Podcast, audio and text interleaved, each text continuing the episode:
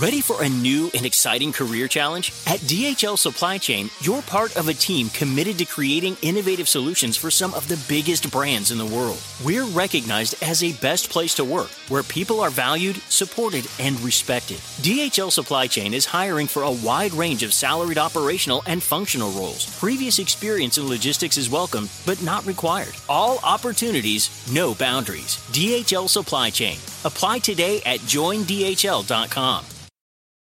It's still mind boggling to consider that he is not around. Yeah. Like it's still shocking. Yeah, but you know what? That class of 2020, just how they all embraced that moment, uh, it Yeah. was it was one for the ages. The WNBA season opens and the NBA playoffs begin. The play in games start this week, and the big headline is my Knicks versus Renee's Hawks. Plus, StockX founder and former CEO Josh Luber joins us, and our new game Sticker Shock debuts its take line right now. I'm Jason Concepcion. I'm Renee Montgomery. Let's go!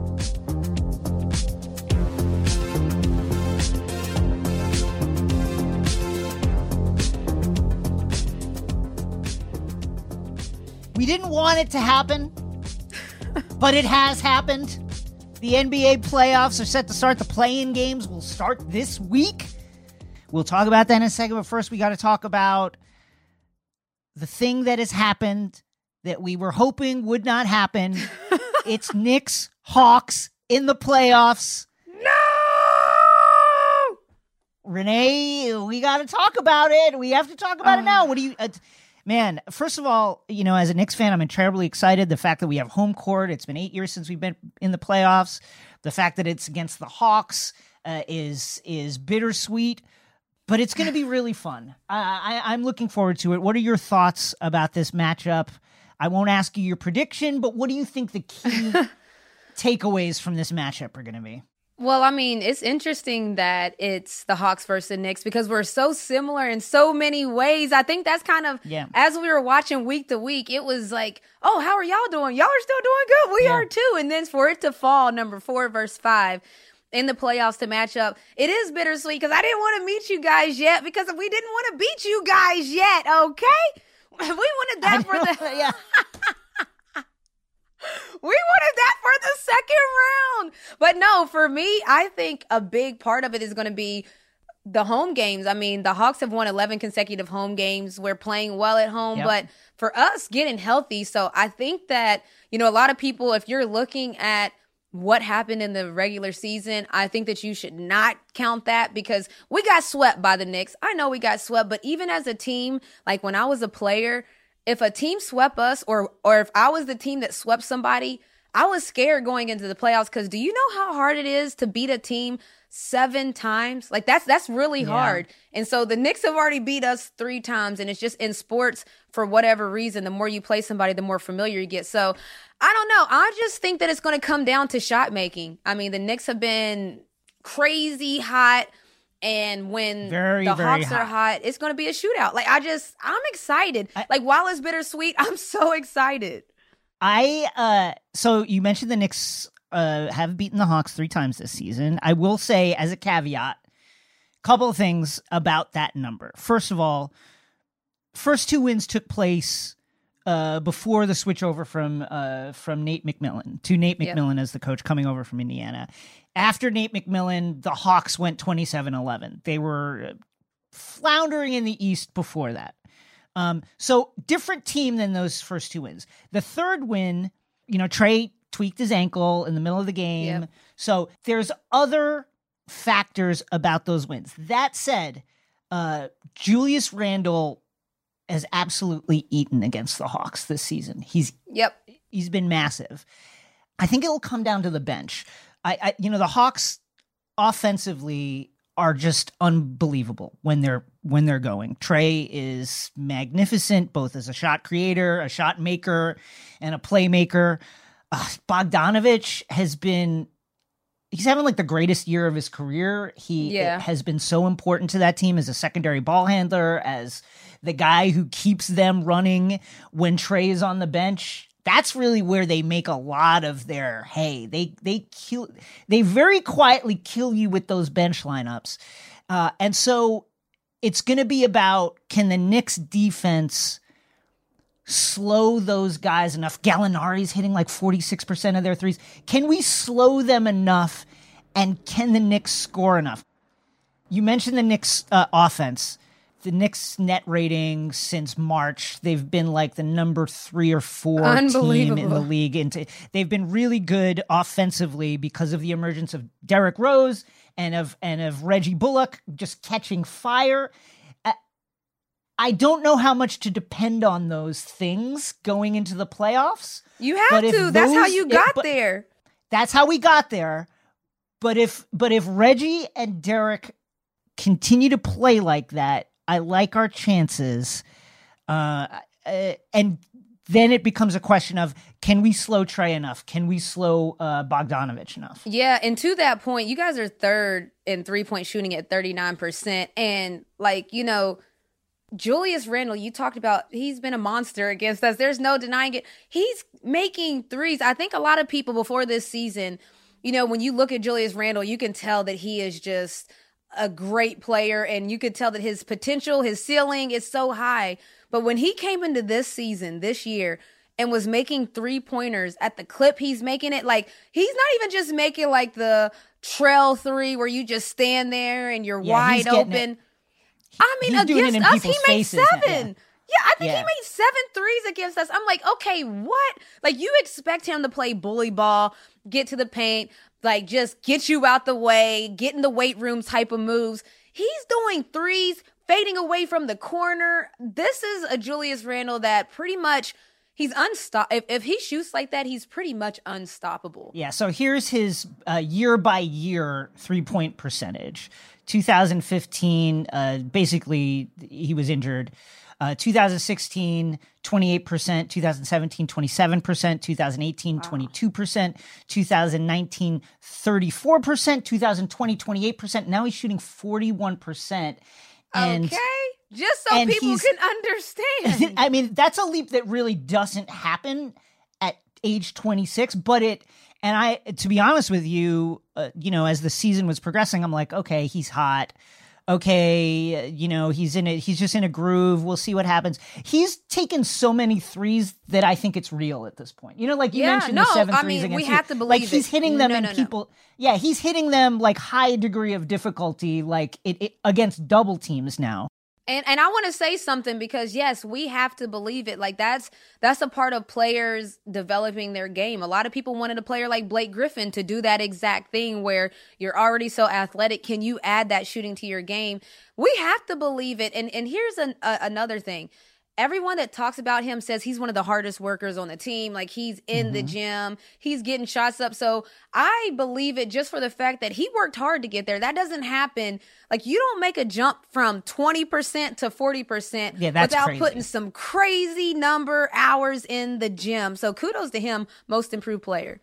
Now the backcourt is going to be a real a, a real question mark because the Knicks start Elfrid Payton, who I think is probably at his worst stretch of the season over the last few weeks, and whoever is going to be that starting point guard is going to have to match up with Trey Young, who is like lighting it up basically from everywhere. Uh, only shooting 34% from three, but like the volume at which he shoots, it's like Harden he's just gonna end up crushing you because of the amount he shoots. And then he's shooting 89% from the line and he's killing you from the mid range. And you have to remember, so I just read something that Chris Paul, he was like five shots away from being a part of the 40, 50, 90 club. Yeah. And when they broke it down, the point guards, and this, I used to say this all the time, it's tough for point guards because we're the ones at the end of the shot clock that typically have to heave. Like we're doing those last second heave. We're doing those half court heaves. We're doing those get the ball in your point guard's hand at the end of the possession and make something happen. So when you look at percentages and, and different players, with point guards, you always have to put a little asterisk there because they're the ones that have to take a lot of bad shots. That's a great point because look at the people around Trey. Uh, Gallinari, I mentioned 46%. Bogdanovich, 45.5%. Tony Collins, Snell 40%. is the part of the 50 50 100 I mean, club. Lou 50 Williams, 50 44%. It's- 100. So the Knicks, one of the uh, one of the storylines of the season has been the Knicks outperforming uh, their opponents' three point percentage. Their defense is going to be really be tested against all the shooters the Hawks have, uh, because that is a ton of shooters. We have Reggie Bullock, we have Alec Burks. Um, RJ Barrett has been has been really shooting it well in stretches, but the guys you have are just like lights out shooters. So that's going to be a but- real test. But but our health has been Yeah, a that's a concern all season long. All season. The exciting part is that we had a lot of players that were just straight up out and not available. Now we have a lot of players that are day to day, which like you know Red Velvet, Kevin Huerter, uh, Gallo, um, Kris Dunn. Kris Dunn is day to day. Clint Capela, Bogey Yeah. is day to day. So, and the scariest thing about our team is we actually haven't played at full strength at all all season. Like we we just haven't had it. Like if we get two players back, oh no, here goes another two that's out. And so I think it's exciting for us as a team because we haven't had that, but it's also scary because if somebody's day to day, you you could easily not have them available for a game. yeah, and then De- DeAndre Hunter is coming back, and it's like, Yep. congratulations, you're healthy. Uh, now you have to check Julius Randle Julius to figure out what to do about that. I hesitate to ask. I know what you're going to say. I don't take it personally. Do you have a prediction for us? I do. I think. I mean, this is not a a bold prediction. I just think Hawks in seven. I think that we're going to battle it out. I don't think that either team is better enough than the other team to. It's going to be it's going to be a battle like that. Yeah, I, agree. just think every game is going to be exciting. I don't know what happens. Like, what if Julius Randle goes for 50, a 50 piece nugget one game? Well, then you might win that. But what if Trey Young goes for 50 the next? We might. So I'm excited to see, like, what is going to happen. But I don't think anything crazy. Hawks in seven. Uh, What about you? What you thinking? listen, I think it's also going to be a seven game series. You know, the thing that I'm excited for, and again, it's been such a long time since the Knicks have been in the playoffs. Uh, the the thing that I'm that I'm interested to see is how experience will play into the the, the Knicks are somewhat more experienced than the Hawks, but both of these teams uh, are are relative newcomers to playoff intensity, and with playoff intensity, there's always that X factor player who, yep. when the opposing team takes the first option away and then takes the second option away, Well, that's who shows wins up and championships. gives you 15, 16, 18 points out of nowhere. Who's that going to be for both teams? One hundred percent. That's what wins championships. You know, Yes. on the NBA on TNT, they got a bad rap for it like eight years ago when they started to call them the others, right? And so it's like your superstars that you know are going to get X amount of points, X amount of rebounds. What are the others going to do? Well, I've been a part of the others before in Minnesota where we won two of my championships. I don't take offense to that. It was lit where everyone was scouting for Seimone Augustus and Sylvia Fowles and Maya Moore. And then here comes our bench mob and we're like doing numbers. I think that's lit. And you're absolutely right. That's what it's going to come down to. Let me just first say Knicks in seven. I think that home court will play a play a crucial role. You Yeah. mentioned the Hawks have been really uh, have put up a fortress in Atlanta. I think the four games at Madison Square Garden will play a role. Okay, no, that's that's that's very valid. All right, so let me ask you about some of these these play-in games that are happening. I'm excited. I can't wait for the play-ins. Me too. It's like I'm get so your excited. popcorn, baby. All I right, can't wait. Number eight Wizards at number seven Celtics, May eighteenth, nine p.m. Who do you have? I have not been this excited for uh, to root for a wizard since like Harry Potter versus Draco Malfoy. The Wizards, it's been an incredible turnaround story for them. Uh, health obviously played a huge role. They were devastated by COVID. Uh, Russell Westbrook had it, was suffering the symptoms from it. He also had the torn quad, played his way back into health, and all of a sudden, here he is again, averaging a triple double, breaking the record for triple double set by Oscar Robertson. Crazy. 182 uh, to be exact, so people know. Well, yes. he's past that now. He got one last night. So and then you have the and then you have the Celtics, who are really one of the disappointments of the season. I love to see it. I love the fact that it is a Celtics loss that clinched the playoffs for the Knicks. Oh man, I am really rooting for the Wizards in this because uh, for various reasons. I love Beal. He's obviously uh, the status of his hamstring is a huge question mark. Yeah. He he was in and out of the Wizards' final game played he started but then had to be pulled and then ended up playing but you could see him favoring it. Is he going to be healthy? Is he good to go on tuesday? Um uh and then of course the celtics no jaylen brown. Yeah. The, the, the, myriad issues that they've had. I'm rooting for the wizards. I'd love to see them do it. It'd be a great story for them although i know many of my wizards fans hope that that doesn't save scott brooks's job uh, well uh, what do you I, what do you think about this do you have any uh do you have any predictions for this matchup well, you know, so my partners in crime and my partners in business, Northland, they're like Celtics fans. So shouts to Suzanne Abair and Larry G. They're the people that I went in with. They're the other owners of the Atlanta Dream. They're like Celtics fans. So I feel kind of bad saying that I think the Wizards are going to win. And the reason that I say that is the Celtics, like, it's how you're playing, and I just feel like yeah, the Celtics are just not playing good basketball. Zero like, momentum, right? No now. momentum. like a bad team. Yeah, it just they have no momentum, and then when you get the blow of one of your best players getting hurt, yeah. that just sucks the life out of you. Meanwhile, on the Wizards side, like you said, Russell Westbrook is getting awards for breaking historic records, so that adds to their momentum. So yeah, I gotta just, I would just say it's the Wizards, even though I'm sorry, Larry and Suzanne, the Celtics just aren't looking good. Maybe next time. What are you thinking about number 10 Hornets at number 9 Pacers? That's also happening May 18th, 6:30 p.m. Eastern Time on TNT. What are your thoughts on that? Wow, this is going to be uh, so. This is going to be fun. Of course, the 10-9 is single elimination. Whoever loses this is out. Yep. Um, I'm going for the Hornets. There's just a lot of bad vibes around the Pacers in the in the back half of the season, feuding with the with Coach Nate Bjorkgren. Yep. Um, you know, strange lineups, uh, guys uh, seeming out of sorts. And I just think that Terry Rozier has been one of the hottest players in the NBA. Uh, I'm going with the Hornets. I'm going with the Hornets in this matchup. What about you?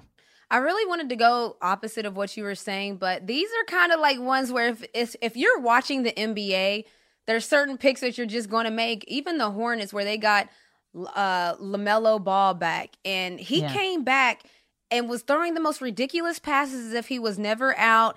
And I'm telling you, stuff like that, plays like that, highlight reels like that, that gives so much to a team. And so that team has so much life and energy. Scary Terry, as you talked about he's killing it. And I, you know, he was one of those players that I believe was killing it uh, before he got to the Hornets, and now he's continuing that play. So, yeah, it looks like it, it, looks like the Hornets would have it just because again, momentum, none for the Pacers.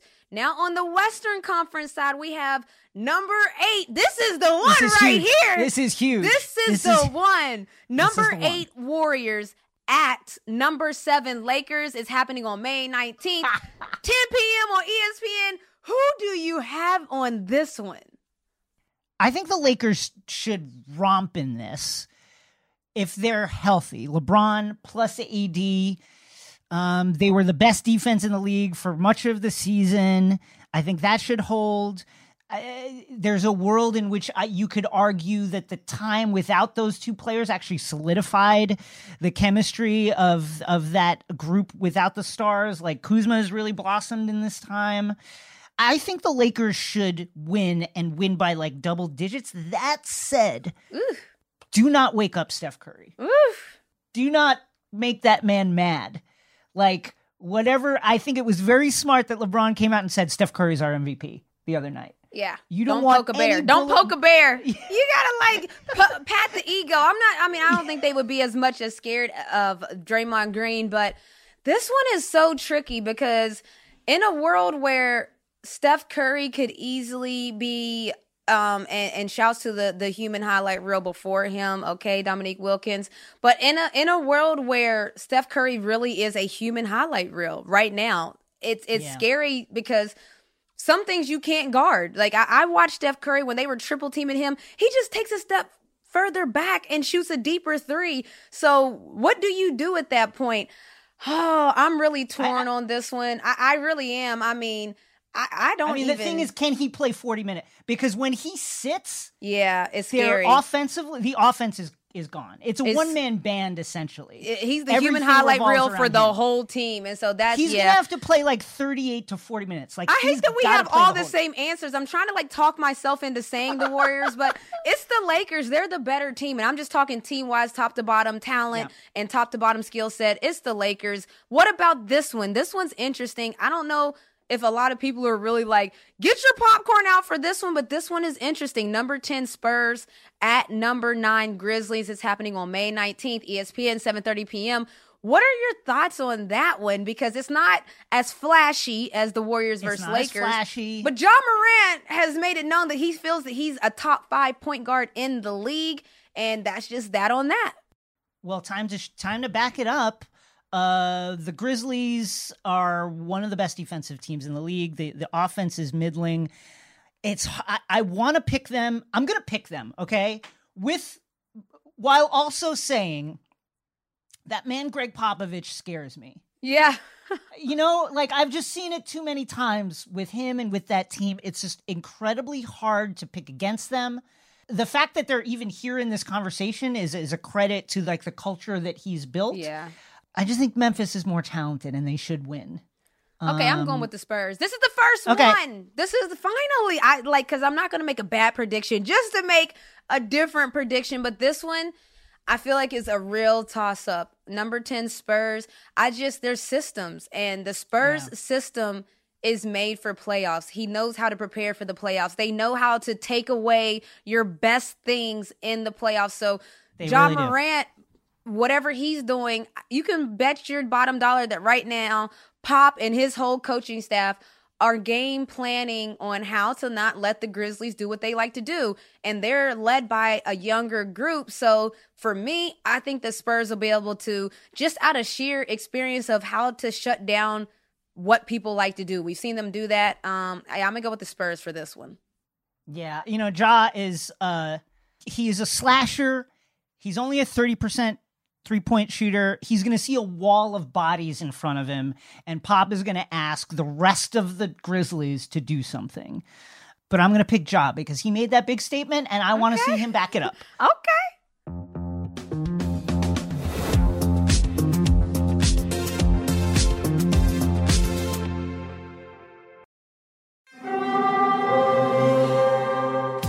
Hear that? It's the call of the Crave. And when the Crave calls, you know what to do. Try the $5 Bacon Bundle, because the only thing better than a White Castle slider is a White Castle slider topped with crispy hickory smoked bacon. So pick any two of either the Bacon Cheese Slider, 1921 Bacon Cheese Slider, or Chicken Bacon Ranch Slider. And also get a small fry for just $5 with the $5 Bacon Bundle. White Castle. Follow your crave. When you need mealtime inspiration, it's worth shopping Kroger, where you'll find over 30,000 mouthwatering choices that excite your inner foodie. And no matter what tasty choice you make, you'll enjoy our everyday low prices, plus extra ways to save, like digital coupons worth over $600 each week. You can also save up to $1 off per gallon at the pump with fuel points. More savings and more inspiring flavors make shopping Kroger worth it every time. Kroger, fresh for everyone. Fuel restrictions apply.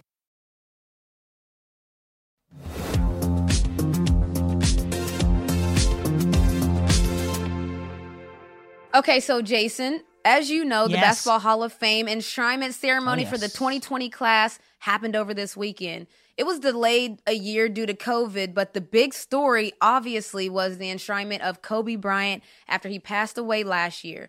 The class was led by legends like Tim Duncan, Kevin Garnett. Shouts to Tamika Catchings, Woo! that's my dog.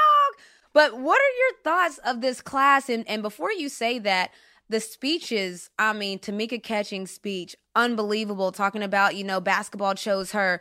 Vanessa Bryant's speech talking about how he would have been so proud to have Michael Jordan, oh, his childhood idol. I mean, even her strength. Like, what were your thoughts on this 2020 class? First of all, just made me feel old. but the other thing is that uh, I think just one of the most talented classes ever. Like Tim Duncan, Kevin Garnett, there are two of the best players, two way players ever. Like guys who really changed uh, the positions that they played. Uh, and then you have Tamika Catchings, who not just a pioneer, but an inspiration for people who have uh, hearing disabilities. The way she has overcome that in her life, Yeah. and and uh, to become the player that she has been uh, is actually amazing. There was a really great article on her written in the New York Times talking about her ability to to um, overcome her hearing disability as something like her superpower. She was able to develop these other parts of her perceptions to become just like a better And- and let me interrupt on the you. court. She became a superhero for real. I played against Yeah. her. Some of the stuff that she does is absolutely ridiculous. And I think that players like that, obviously she's a Hall of Famer, but when you just look at her career and the things that she's done and how she maximized her potential. This class is an example of people pretty much that maximize their potential. Vanessa's speech was really, it was obviously extremely heartfelt and uh, extremely bittersweet. I think that the thing that struck me was that it was her speaking directly to Kobe. Like Yeah. that's what it was. You know, she even said like, I, I you know, if he was here, he would he would thank uh, his opponents and he would thank his mentors, but I'm going to thank you. And then it, it was really like a, uh, I don't want to say closure, but it was a it was a extremely personal and and intimate uh, dialogue from Vanessa to Kobe, and that was what really hit me. That was it, it, it- really amazing the strength that she displayed uh, yeah. in, over the course of that speech. Congratulations, baby. All of your hard work and sacrifices paid off. You once told me if you're going to bet on someone, bet on yourself. I'm glad you bet on yourself, you overachiever. You did it. You're in the Hall of Fame now. You're a true champ. You're not just an MVP, you're an all time great. I'm so proud of you. I love you forever and always. Kobe Bean Bryant. And it almost felt it felt so intimate that it was like not that you felt awkward watching but it was like wow this is really a moment. It was like the way that she was talking I, Yeah. you could feel that that's how they talk to each other. Even when she would like making jokes it was like this intimate conversation this insider conversation that she was having with him and we were all just blessed to witness it. I thought back to uh, uh, the first Kobe Shaq Lakers championship uh, Yeah. in 2000, where they break through. Kobe was like, I want to say 19 or 20 at the time. Because I was an anti Laker at that time, pretty fervently. Like, I didn't want to see him win. They won so many. Like, I'd get it. I want to see the Knicks win one.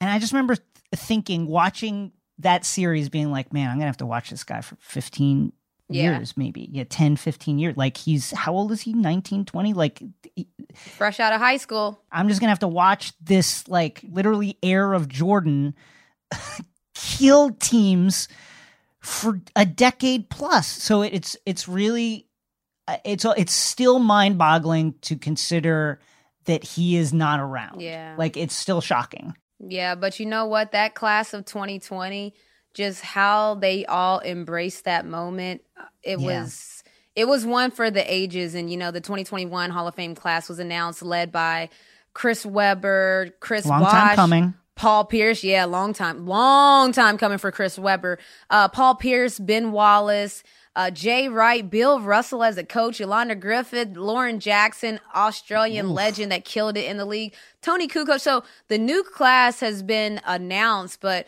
man, it, it seems like it's going to be hard to top 2020.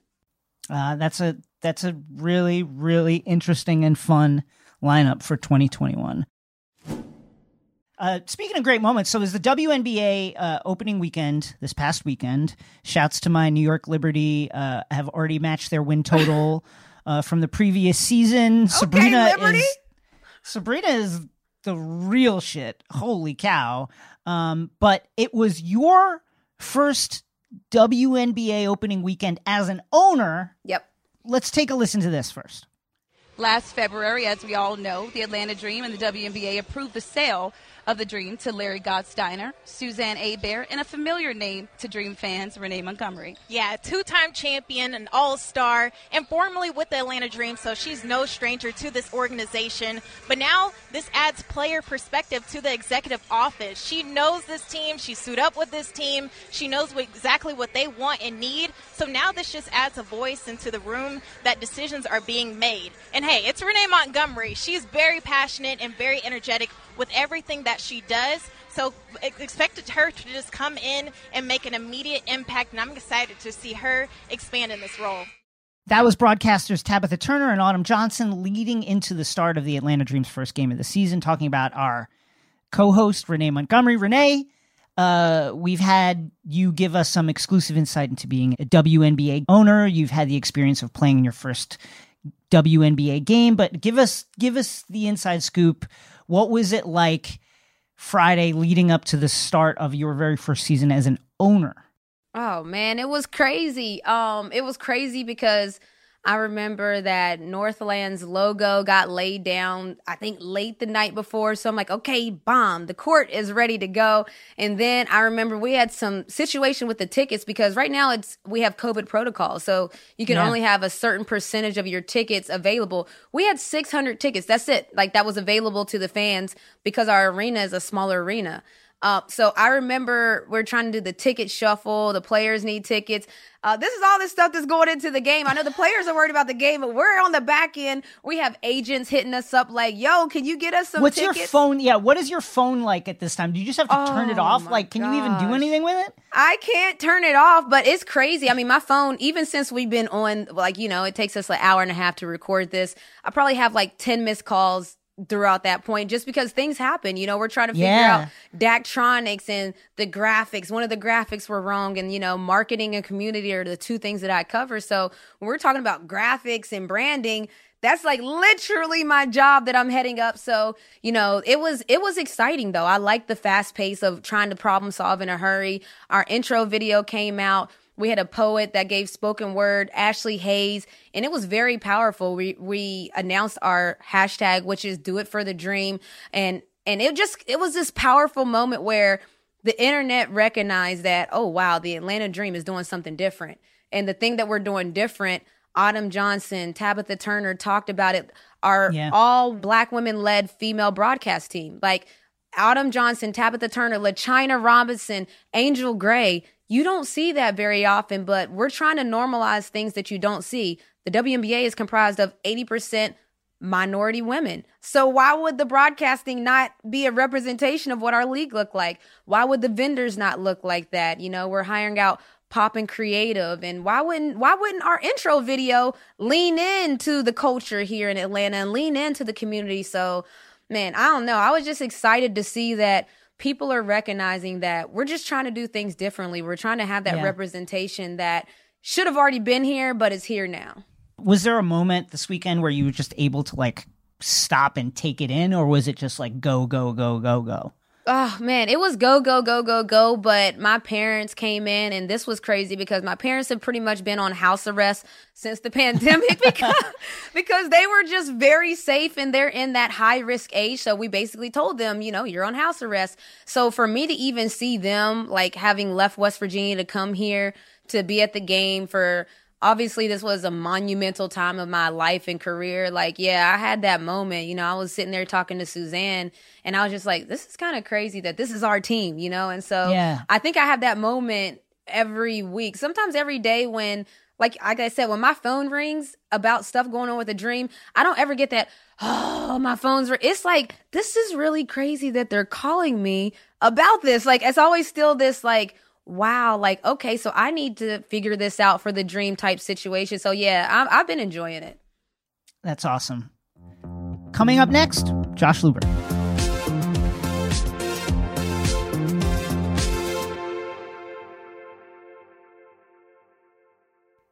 Joining us now is Josh Luber. He is the co founder of StockX, the former CEO of StockX. He is currently the co host along with Kevin Negandhi of the somehow still untitled ESPN video series uh, talking about trading cards. Uh, please welcome to Takeline, Josh Luber. Josh, how are you? I am unbelievable. Thank you very much for having me. I am only here so that you guys can help me come up with a name for our show. Thank you very much. I mean, you guys, it's been weeks now. Like, it's come on, you guys.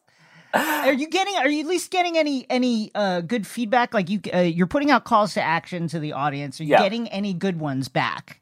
Yeah, no, look, there's a lot of good ones. I think we're a little bit um, in between. Kevin is so uh, in the ESPN uh, system uh, and is and is very respectful of that. And I come with these names that uh, are not. Um, and so uh, we're just trying to land on something. Look, here's the thing. I want to take advantage of the ESPN brand. Right? I want to make Right. sure that, like, hey, this is an ESPN show, while also not getting caught in the morass of all these different card shows out there that are all called, you know, uh, Card Talk and and Sports Card Nation, and like, you just get lost in all that if you can't come up with a unique name of a show. That's all. Well, I I pitched mine on our when we have our Instagram chats on Friday nights. I pitched mine, and I'll pitch it now. First break.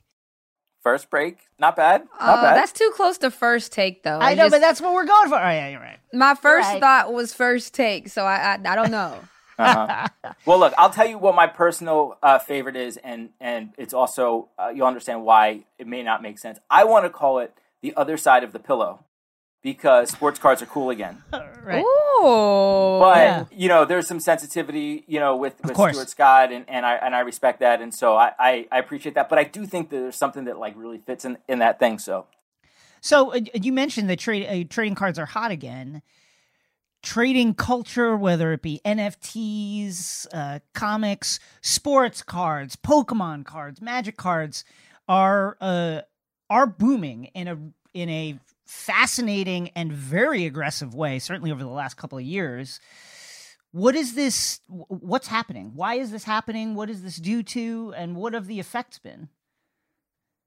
we're all old enough to have money. We're all old enough to, to, to spend our own money at this point. But it's got to be more than that, right? I mean, people have, you know, people that were that are older than us that got old before us. Why didn't it happen then? Why is it happening now? What is, you know, what is it? Because they were the ones who told us we couldn't buy those things when we were a kid. Like, I don't know. It, like, it, it's our generation. You know, I'm 43 years old. I, Yeah. I say this all the time. I am just the kind of like everyman for this. It was for sneakers.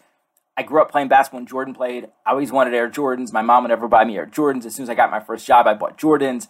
In, in trading cards, I collected cards in the 80s. Sports market crashed in the 90s. We all left our cards in our parents' basement. So it's something about this generation where we were the first ones to start to to expand the purview of those consumer goods. In you know, Nintendo came out when we were kids, and, then Yeah. look where video games have gone from that. So Yeah, I, I think you can collect video games now.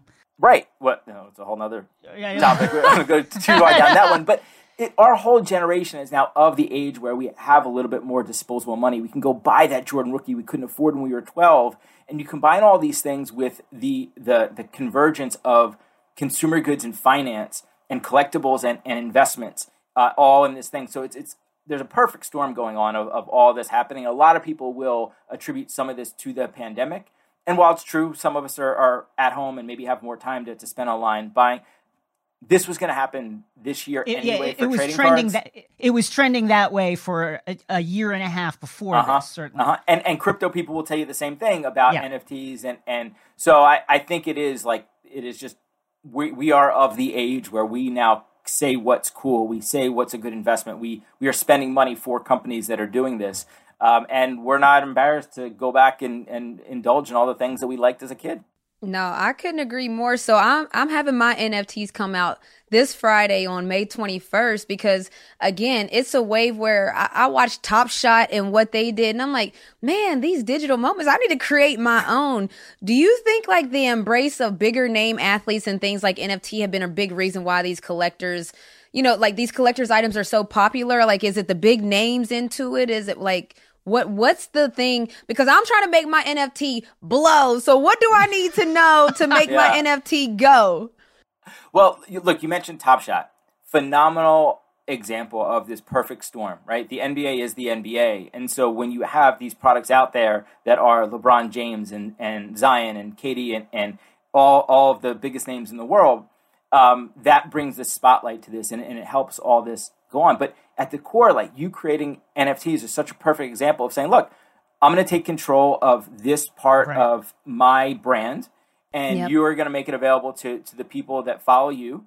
And that's exactly what like the internet has enabled all of us to do. I can go on eBay and I can go find the the Earthworm Jim, you know, action figure from the the Nintendo uh, Sega Genesis game that I loved when I was 12. It's it's about like that's what the internet has always promised, and the NFTs are now doing that in reverse, where now you can do that and target this specific product to the people that most follow you. So it's uh, it really is the what the internet promised for us to be able to do. Let's let's talk for a second about how you got here. Um, your path from you know, a finance uh, major, a person who worked at IBM, to uh, pitching StockX, to getting funding for StockX. How did how did you how did you arrive at this place? I'm a startup guy. Uh, I've always been a startup guy, but uh, like most startup people, before you have a, a some big success, you got to pay the bills. You take jobs in between. I had some corporate job in between every startup that I created. The last one was at IBM before you know creating StockX, but every single job that I had, I was always working on something on the side. There was always some some side hustle um, because I think that's just you know innate. Back to the same conversation around our generation.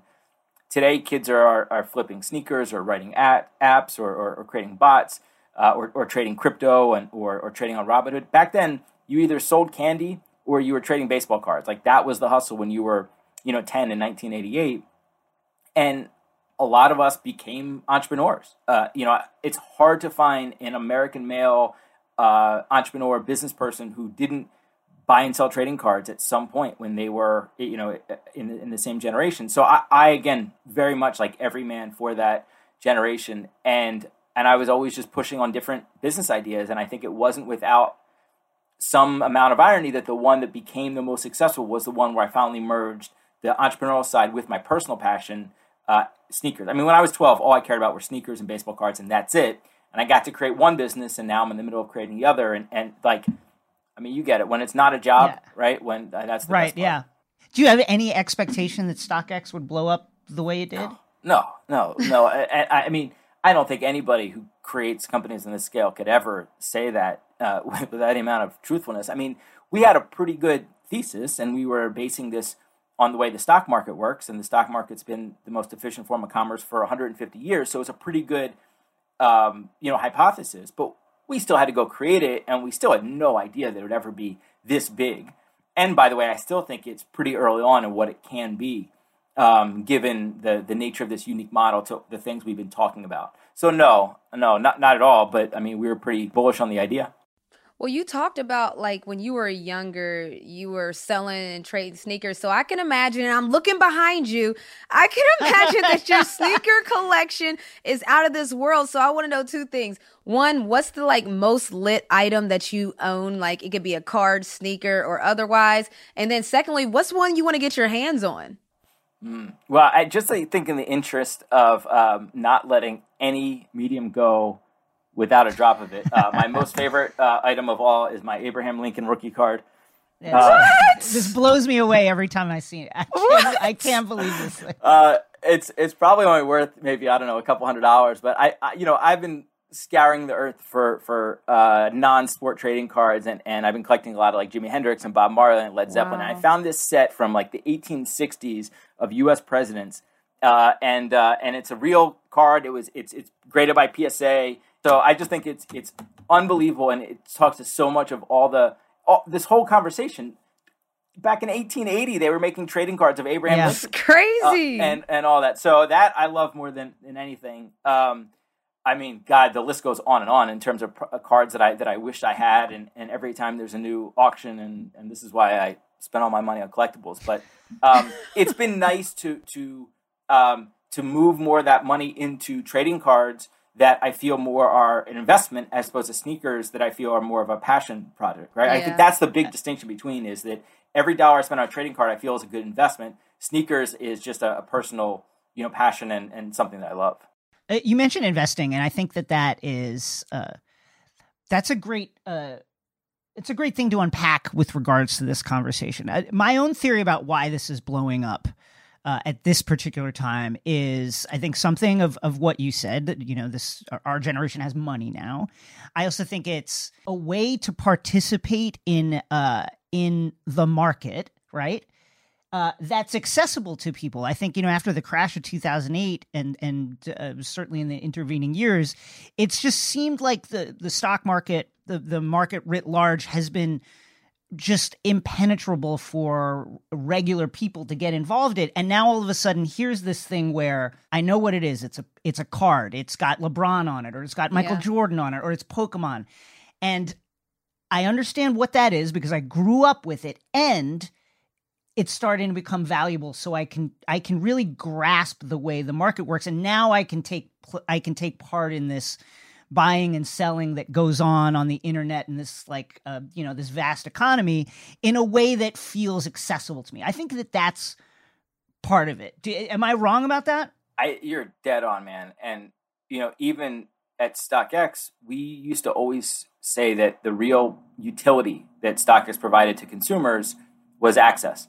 Now, obviously, I don't think sneakers are the same level of investment as these other products, but in all these cases, what you have are valuable consumer goods that are not easily accessible.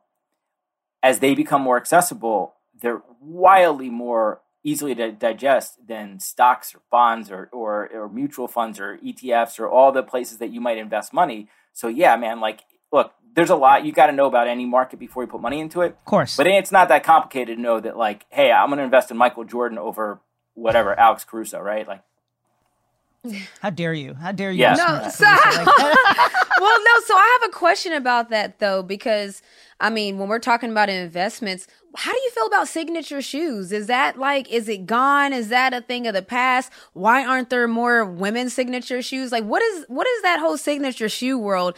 Is there value even in that anymore per se for the buyer?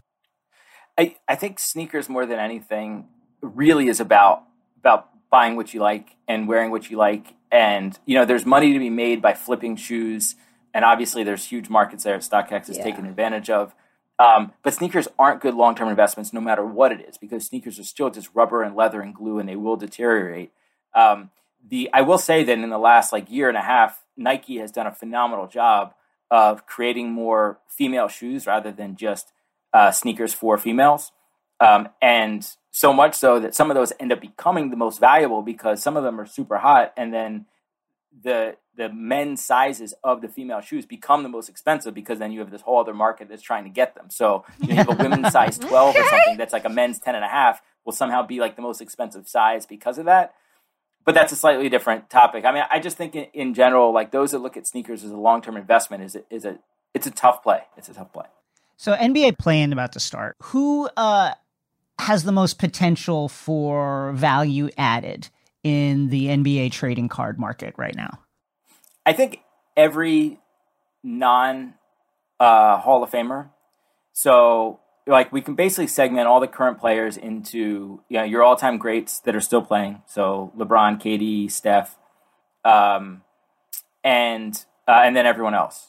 Um, and everybody else is in this category where the trading card prices used to be very reactive to the current market mm-hmm. to, to game to game, right? Tatum would put up 60 like he did a couple weeks ago, and his cards would go through the roof. That's not happening anymore because the market has kind of leveled out and said, who of the current players are going to become all time greats, or what is the chance of them becoming all time greats? Yeah. And so, man, if like if Giannis can win a championship, like you know his cards fell through the floor after the way he they, he exited the playoffs last year because I thought that he was he was destined for a championship.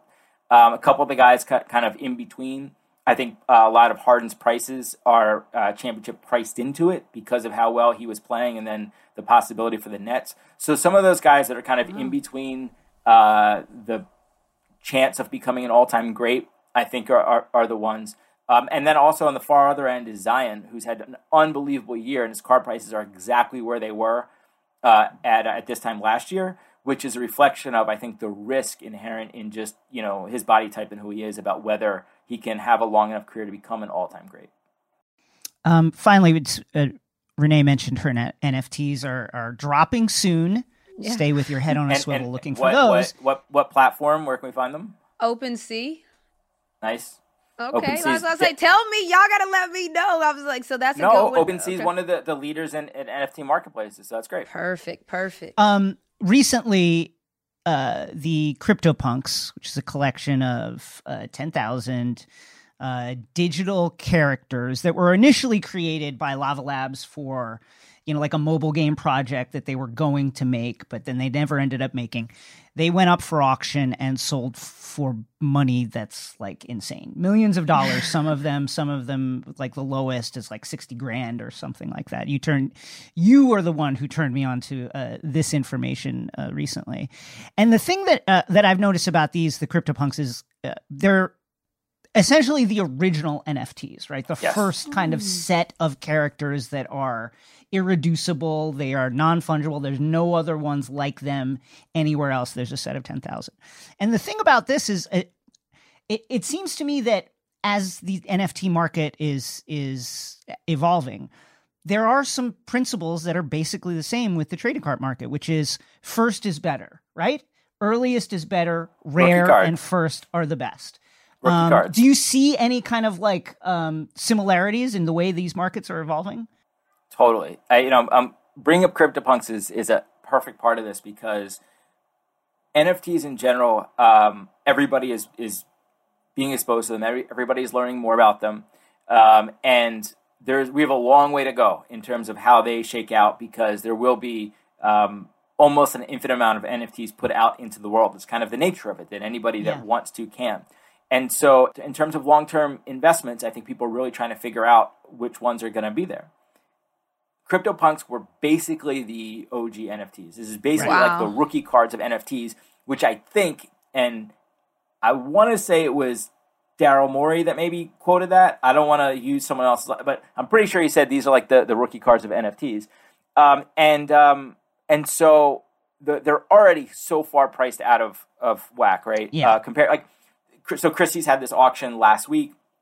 There were nine NFTs that were being sold. It sold for almost seventeen million dollars, but really it was about this one. It was actually one of those nine that was an alien, and there's a very limited number of aliens. I think it's nine total aliens of the ten thousand, and so that alien was basically sold for sixteen million dollars. oh Um, my gosh. You know, Josh, what are you talking about? Are you trying Right. to tell me that at one alien sold for sixteen million? Sixteen million dollars. Yeah, so well, just to level set, like you know, I wouldn't expect that that you know your NFTs to sell for sixteen Oh. million dollars, but if yeah, I they got that part, Josh. Yeah.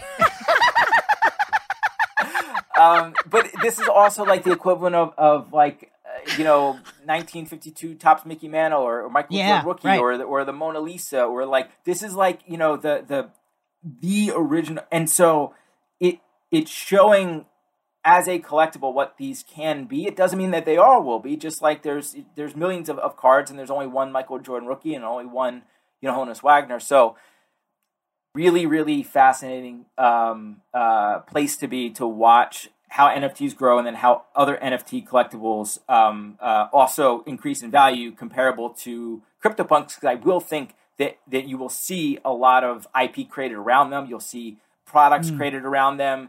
Uh, in, in the same way that uh, you know Michael Jordan has spawned uh, how many different brands, right? Yeah. And it's kind of the same thing.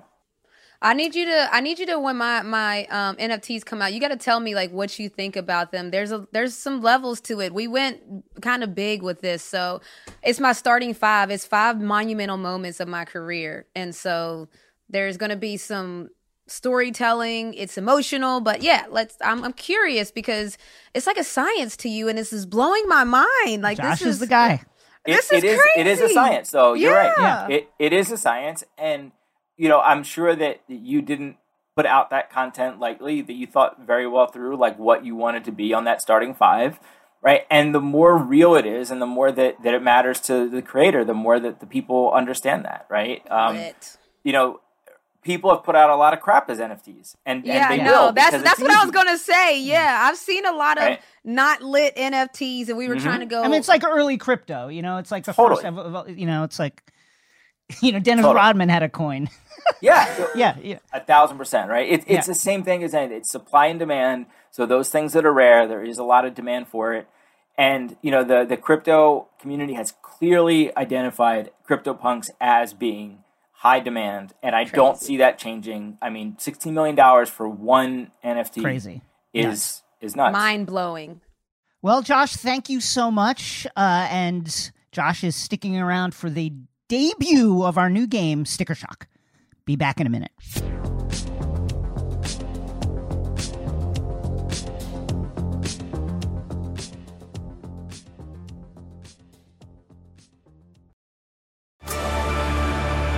Discover why critics are calling Kingdom of the Planet of the Apes the best film of the franchise. What a wonderful day!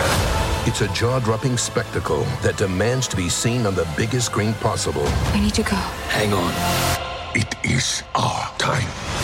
Kingdom of the Planet of the Apes, now playing only in theaters. Tickets on sale now. Rated PG 13. Some material may be inappropriate for children under 13.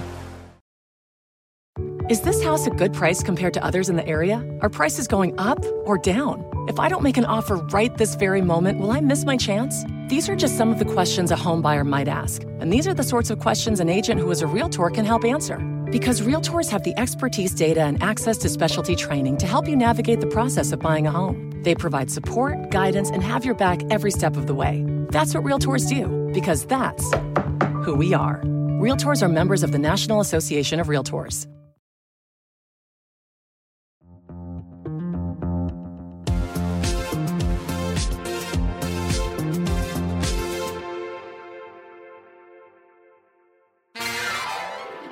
Welcome to the debut of Sticker Shock. I am Jason Concepcion, your host today on Sticker Shock. We have four beautiful contestants. First, she is the co host of this podcast. She is the co owner of the WNBA Atlanta Dream. Please welcome two time WNBA champion Renee Montgomery. Renee, how are you? What's up? What's up? I'm good, Jason. What's goody? Next, she is a producer on this podcast, and she personally keeps all of Bravo's content afloat. She is Caroline Reston. Rest in peace, Caroline. How are you? Hey, every quote constantly just in my mind, ready to go. Uh, third, he is our guest today, co founder of StockX and a trading card investor. Please welcome entrepreneur Josh Luber. Josh. And sticker shock sounds like the title of my relationship with my wife. Tell, believe me. And finally, your fourth contestant, it is moi, the number one host in your hearts, at least, and the king of Knicks Nation. It is me. Here are the ground rules of Sticker Shock, folks. Our producer, Zuri. Zuri, say hello. Hey, good to be here, and I'm glad I'm not playing. I cannot lose this game. Zuri is going to tell us about a collector's item that was recently sold on an online auction site. He will tell us the date, he will tell us the auction site, and we must guess the price without going over. Closest to the price gets a point. Everyone ready? Ready. Oh, God. First up is Caroline, and here is our item. It is a 1990 Fleer All Stars Charles Barkley PSA 10. 1990 Fleer All Stars Charles Barkley card. Zuri, tell us some more about this item. This was listed as one of 104 on eBay. Uh, it's graded PSA 10. PSAcard.com states that there were 61 sales of this card. And um, also in the 1990 set included Michael Jordan and Larry Bird, and sold on eBay May 9th, 2021. Caroline, how much is this card? Okay, so Charles Barkley, it's from the 90s, it's vintage, which means it's probably worth a lot more. I'm going to say 120. No, no, I'm going to say 227. Wait, I can't do numbers. 227. hun- Wait. 227000. What is that? number? $227. $227. No, 227,000. Holy shit, that was a dream. I'm so sorry. Christ. $227,000, says Caroline Reston. Uh, Josh Luber. Josh Luber, how much is this card? All right. Uh, this is uh, a card that ordinarily would be in the junk wax era. Uh, it, however, happens to be a PSA 10, uh, and there's high premiums on PSA 10. So I'm going to say this card is 80 bucks. Eighty dollars. Oh Vast my gulf between those two guesses. Renee Montgomery. Renee, how much are you going to say this card is? 150k. Yes, Caroline. A thousand. One hundred and fifty thousand dollars. $150,000 I don't have a reason why, Renee but I feel like Charles Barkley. PSA 10, does it matter? I should be asking Josh, does it matter that he has a hit show and that his legacy is continuing on? I don't know, but I feel like that's got to be 150. Um, now it goes to me. I this is not uh, Charles's rookie card, which I would imagine would be in the somewhere in the four uh, four figure range. If it was a PSA ten, probably higher. I'm gonna say uh, Josh says eighty. I'm gonna say uh, I'm gonna give it fifty five dollars. Oh, wow. He's he's stealing Josh's thunders. What's Well, happening? at, at least you didn't say 81, right? Yeah, I'm not gonna do that. I'm not that type of person. Zuri, what's the price? Uh, the correct price is $143.50. Josh Luber, you are a winner with a guess of $80. Oh, come on! Congratulations, Josh. Wow, I could afford this. Get in there, Caroline, quick if it's out there. Uh, Zuri, what's our next item? Our next item, uh, a pair of Nike SB Low Staple NYC Pigeons, size 9. Size 9. These released February 22nd, 2005. Uh, they were sold on StockX November 24th, 2020. And these are size 9 shoes. Oh. Wow. Okay, so uh, let's go in reverse order. That goes to me. I'm going to say these sold on StockX for uh, eighty nine ninety nine. Oh my gosh. Uh, next, Renee. Um, I'm gonna go for five hundred dollars, not K, just five hundred dollars. I don't really. I, I need to do better. Joshua, Joshua, what do you got? Well, this is an all-time classic shoe. This kind of uh, is one of those one of those ones that that set the market for where it's at today. Caused riots in the streets of New York. Um, I'm going to say it's thirty-five hundred dollars. Wow. Holy shit. Uh, Caroline, rest in rest in peace. Uh, what do you got? I'm alarmed that anything with a pigeon would be worth that much, but uh, okay. Uh, I'm gonna say twenty five hundred dollars. Twenty five hundred. Zuri, what do you have? All right, uh, Josh is right. These shoes did stir a riot upon release, and the correct price is eighteen thousand dollars. So our second round winner, Josh Luber. What? Josh Luber, two points. Everyone else, zero. Zuri, what's our next item? All right, coming up Game next. Game is rigged. we do have an expert on the panel. Coming up next, a 1957 game worn jersey of Willie Mays. Now, this is the 1957 season. This is the last season the Giants played in New York before moving to San Francisco in 1958. Willie Mays uh, led the league in steals, slugging percentage, and triples in 1957, and it sold at Leland's auction in 2017. Um, okay. Uh, Caroline, what do you got? Holy shit, I have no idea. Um, okay, I am going to say an insane number. Good. $1.2 million. Oh my gosh, that's insane. Caroline, one point two milli. it just Luber. seems like if anything were a million dollars, it would be this. Josh Luber, what do you got? What do you think? Willie Mays, 1957 Giants jersey. Last year, the Giants in New York. The Giants won the pennant. The Giants won the pennant. Um, so uh, somehow as a kid, I collected Willie Mays cards. I um, I don't know how as a kid I, I, I cared about Willie Mays as a 12 year old kid um, in 1990, but I didn't collect jerseys. However, I gotta say a, a jersey signed like this, not rookie year, three grand. Oh, Three thousand dollars. Josh Luber. Renee. Well, I just want to say one thing real quick, Caroline. I've realized that the things that look like they would be the most and have to seem like they have the most in them, even these trading cards, it's like the things that would be the most are not the most. So thank you, Josh, for a hint because I know he's somewhere around there. Um, I'm gonna go with twenty-one thousand. My number is twenty-one, so let's go twenty-one. 21K. 21K. Renee Montgomery. Uh, you know what? I'm going to say Willie Mays, obviously a classic, one of a, a legendary player, pioneering player. It's the last year of the Giants in New York. I am going to say $8,500. $8,500. five hundred dollars. Zuri, what's the price? Correct price is two hundred twenty-two thousand and thirty-six dollars. We have a new Yes! winner, round three, Renee Montgomery. Yes, let's go. Wow. Score is two to one. Josh Luber, fourth and final round coming. Zuri, what's the item? Oh God. All right. Oh my the god. item we're looking at now is the last violin played on the Titanic. This sold at Henry Aldridge and Son in I would pay a hundred million dollars for this. We have an early guess from Caroline. Uh, no, I thought my guess. uh, this sold in 2013, and apparently this was strapped to the back of English musician Wallace Hartley as the Titanic sank. And um, the violin was given as, as a gift to his fiancee as an engagement gift. Um, Right. Wow. And Was it's it- believed to be German and created around 1880. Did did he survive? He did not survive. This is gonna make me cry. This is beautiful. Could he not get on the door with Rose? What was the issue? Well, I think he's just a musician's musician and wanted to die with his item. And again, this sold Uh, in 2013 at the Henry Aldridge and Son auction. Okay, and was Okay, he wow. a part of the like string quartet who sent, who played as the Titanic went down? Correct. That is the uh, the assumption.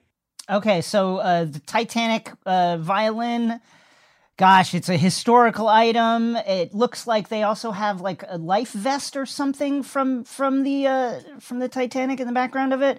I'm gonna say I'm gonna say eight hundred and fifty thousand dollars. Oh my god. Eight hundred and fifty thousand dollars for me. Next, Renee. Oh my goodness, let's go. I mean, let me just stop at a milli. I just feel like Um, if one someone milli. didn't if someone didn't pay a million dollars for this, they got it for a steal. This is like crazy. a historical item of, of great value. Josh Luber, uh, violins. Ti- Titanic, ever heard of it? What is your guess? Uh, Slightly outside my area of expertise, but I'm gonna say this is here because it's some crazy number. So let's say ten million dollars. Oh my gosh. Ten million dollars. Josh What kind of sneakers were they wearing on the Titanic, Josh? Like what they was What? rocking on the Titanic? I got no idea. This this watch just ends up being like four hundred bucks. I don't know. Caroline, uh, your guess. Okay, ordinarily anything that has to do with the Titanic actually is my area of expertise. Very few of them, but that is one of them. But for this, I'm going to guess four million dollars. Okay. Four million dollars, says Caroline. Who will be near, far, closest to the price of the Titanic violin? Zuri, tell us. All right, correct price $1.7 million, which means Renee Montgomery Yes! are around for a winner, which means we have a tie. Let's go! Don't call it a go. comeback. I've been here for years. You know what this means? That means Renee and Josh, you will now square oh. off in our tiebreaker round with one final item to decide the winner. Zuri, what is that item? All right, I'm scared. final item is a 1999 Pokemon PSA 10 base set first edition Charizard. Now, this, is a card, this card is part of the 1999 first edition base set, and the Charizard maintains the highest hit points and an attack more powerful than any other card in the inaugural set. Um, the imagery is courtesy of Mitsuhiro Arita, and this is one of 120 Charizard PSA 10s.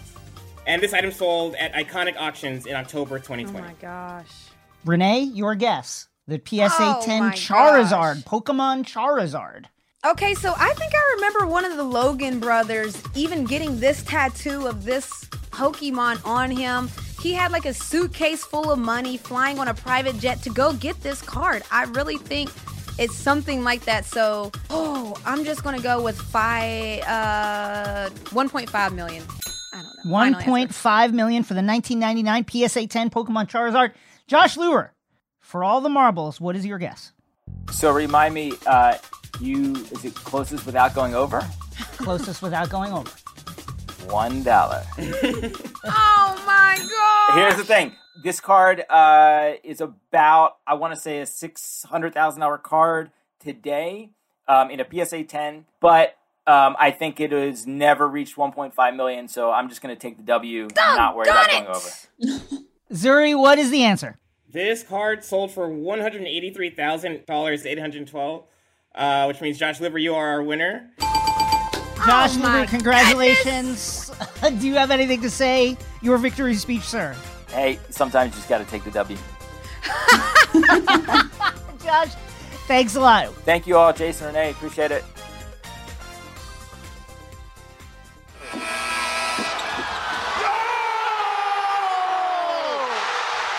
Alrighty, so now it's time for our buzzer beaters, just the topics that didn't make it into the show. And for me, we talked about it a little bit with Josh, but I have my very first starting five NFTs coming out. And the way the reason Crazy. we call them starting five is because yeah, it's the first it's the five monumental moments of my career to date.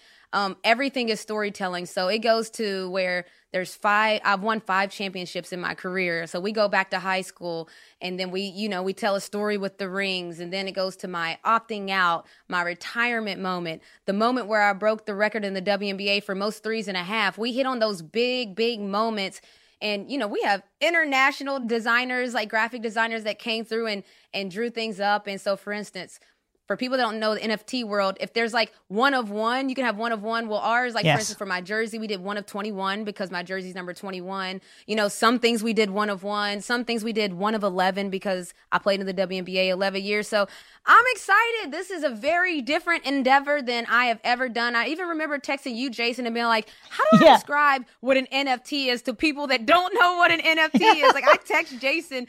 I text you because I had to figure it out. Like, how can I break it down and water it down? So it's here. I'm excited. Uh, when when are they dropping and where can they find it? Yeah, it's dropping uh, May 21st. It's a Friday, um, and it's on OpenSea. So that's just a place where it's regulated so that people know that they're paying their money to something legit and you're not going to get scammed. So, yeah, May 21st, everything is about branding. So we picked the May 21 day for a reason. I'm number 21. So we're trying to make it all be branded to a certain extent. Thank you for asking, Jason. What's up with you, though? I think you're going to address something that needs to be addressed right this now. This has to be addressed. This has to be addressed. Over the past several weeks, I and you, I know you also have been inundated with uh, DMs and tweets about whether or not Take Survivor is fixed. I can tell you that it is not fixed. There is no Uh-huh. overarching uh, directive to fix Take Survivor. That being said, there are certain structural flaws within Take Survivor that we are attempting to address uh, over the course of Are you this going to go podcast. into any detail? Well, one of the things we're talking about doing is increasing the the jury pool, so increasing the number of voters. Everybody who is on this Zoom when we record, including including our engineer Sarah, um, will be able to vote in the coming weeks. We're hoping that will help balance out some of the self interest issues with uh, the fact that contestants can vote. We're hoping that will help with it. Um, that is only one of our early reforms that we are putting in place, but I would just like to state for the record now Mm-hmm. Take Survivor is not rigged. It has never been rigged. It will not be rigged Was in the it future. compromised? Listen, so I'm just going to put it out there. People write me every single week, Jason. Sure. And they say, hey, are the guests just supposed to win? Like, you know, they asked That's me that the case. question. And I had to tell them, you know what? That's a good question for Jason because I don't know. I never. just- I will say that I have never said, I have never said the words "the guest must win." That said, I Oh. think that there was some, maybe some kind of like latent concern, like what would the guest do if they did lose early? Maybe that concern was in the voting pool somehow, and that has been addressed. and I don't think it'll be an issue going f- going uh, forward. And I will say, with the increased voting pool, I think we will see a more fair and equitable take survivor as we move into the future. And that's it for us. This has been Takeline. Please follow and subscribe to us on Apple Podcasts, Stitcher, Spotify, wherever you get your podcasts. Don't forget to subscribe to the Takeline Show on YouTube for exclusive video clips from this episode, plus my digital series, All Caps NBA, which airs every Friday. Check it out. Goodbye. Let's go!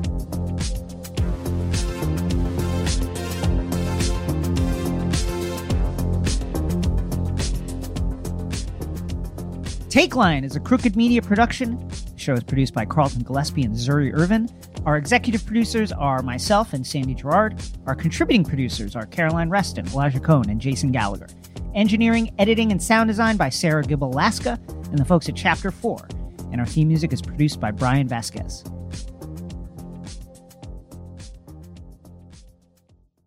It's one thing falling in love with a house, picturing yourself moving in and calling it home, and quite another navigating the world of price negotiating, mortgage lenders, and finding the budget that works best for you. An agent who's a realtor can make understanding that world easier.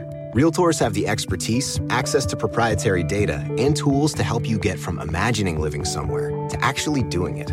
That's the kind of help we can provide. Because that's who we are. Realtors are members of the National Association of Realtors.